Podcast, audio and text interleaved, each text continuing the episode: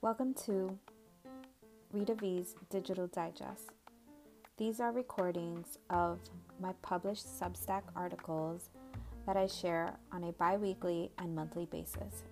If you are listening to this audio, I welcome you and thank you for listening. My purpose behind creating the audio for my Substack was to accommodate those who struggle with ADHD and dyslexia, much like my son, which is why you will find these recordings in my podcast for parenting and the American dream. I thank you for your contributions and for listening to this audio. Now, let's get into the recording.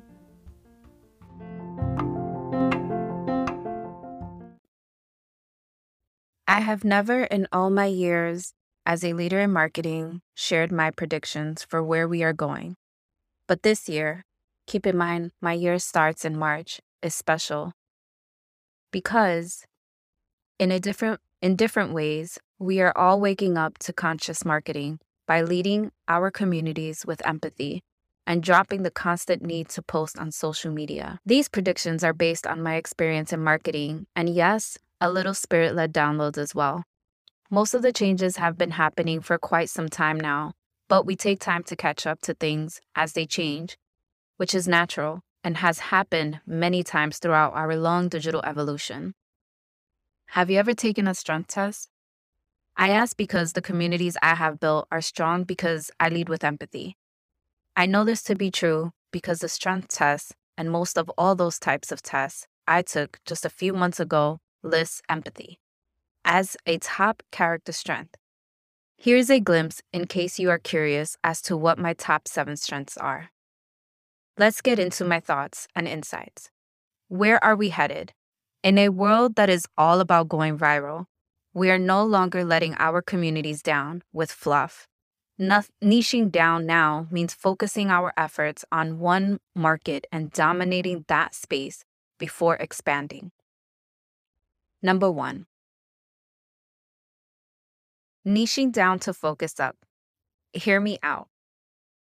Oftentimes, we cast a wide net for our businesses and the communities we want to build around them.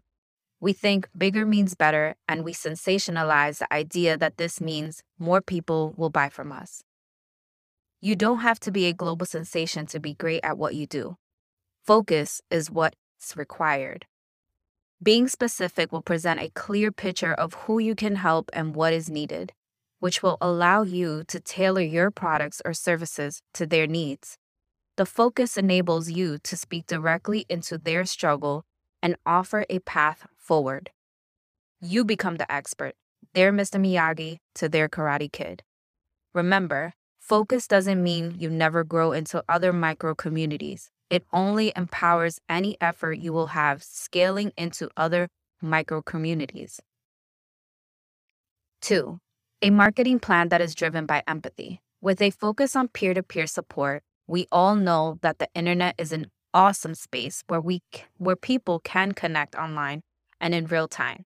Now is your chance to create a conscious content email and SMS marketing plan that engages your community.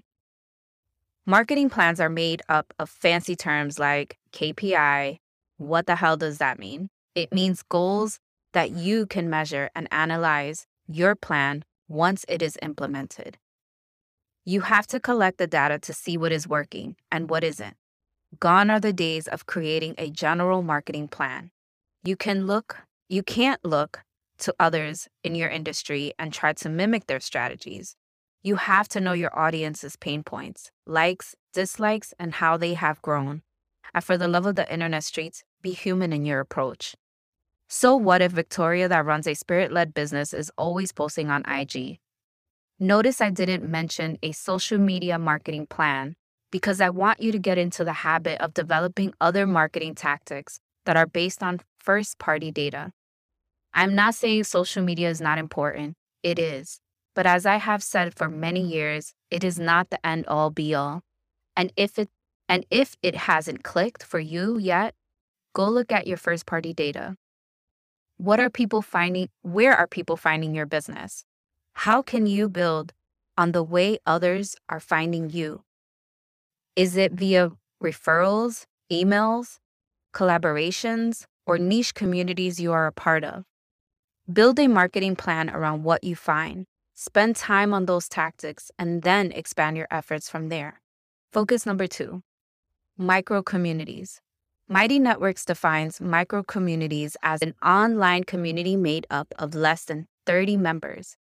Oftentimes, they're part of an online course, an online coaching group, or a larger virtual community. What are micro communities? These are communities that have a tight knit group of members that grow with your vision and bring along members as they move up in your offers. Let's say, for instance, you are a coach slash course creator. You offer one on one coaching or a first level five part course.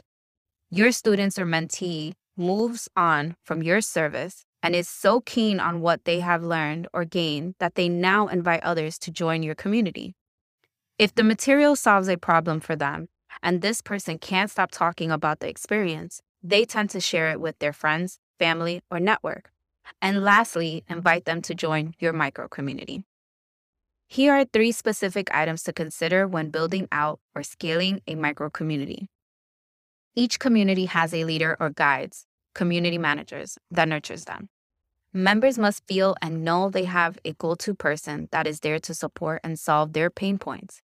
As a leader, you set the tone for the community, and each day, be it through a course of action, connecting members, or problem solving, Keep in mind that nobody comes to a dance party to sit down. They come to dance and move their bodies to a DJ that is playing their jam. The DJ here is the leader. And when the DJ plays a whack song, the people sit down and the party is over or slowly dies out. Number two, community designer meets community design. If you want a top community, you need to design a top community experience. I say this to say, don't forget you don't just find an online space for your community, build it out, and hope members will come and participate. You have to be an active member, and if you can't be one, find the guides who share your community's vision to nurture the members. What is a community designer? The chief product officer of the community. The difference between a community manager and a community designer. Community manager makes sure the ship is smooth sailing community designer designs the ship. You will need a community design. This includes identifying the community goals. What is the pain point you solve? Distill insights, create organic content. Focus on using language to interest and engage the community and make it easier for them to be active members. These two approaches overlap, work together, and strengthen you as a communicator. Create a manifesto. Focus on product iteration. Work with a community manager to build community. The cliff notes on what I said. Your brand business community, whatever you want to call it, can't be all the things to everyone. Focus on what your data is telling you is important. Number two, yes, yes, yes. I think Instagram and Facebook are a waste of time for you to focus on solely. This is not for everyone. Those who need this message will get it. Number three, communities are built by the leaders who nurture them. Number four, if you are considering creating or scaling an online community, it's important to learn the difference between a community manager and a community designer. If you need more clarity on this, email me at rita at ritav.com. Until next time, nos vemos.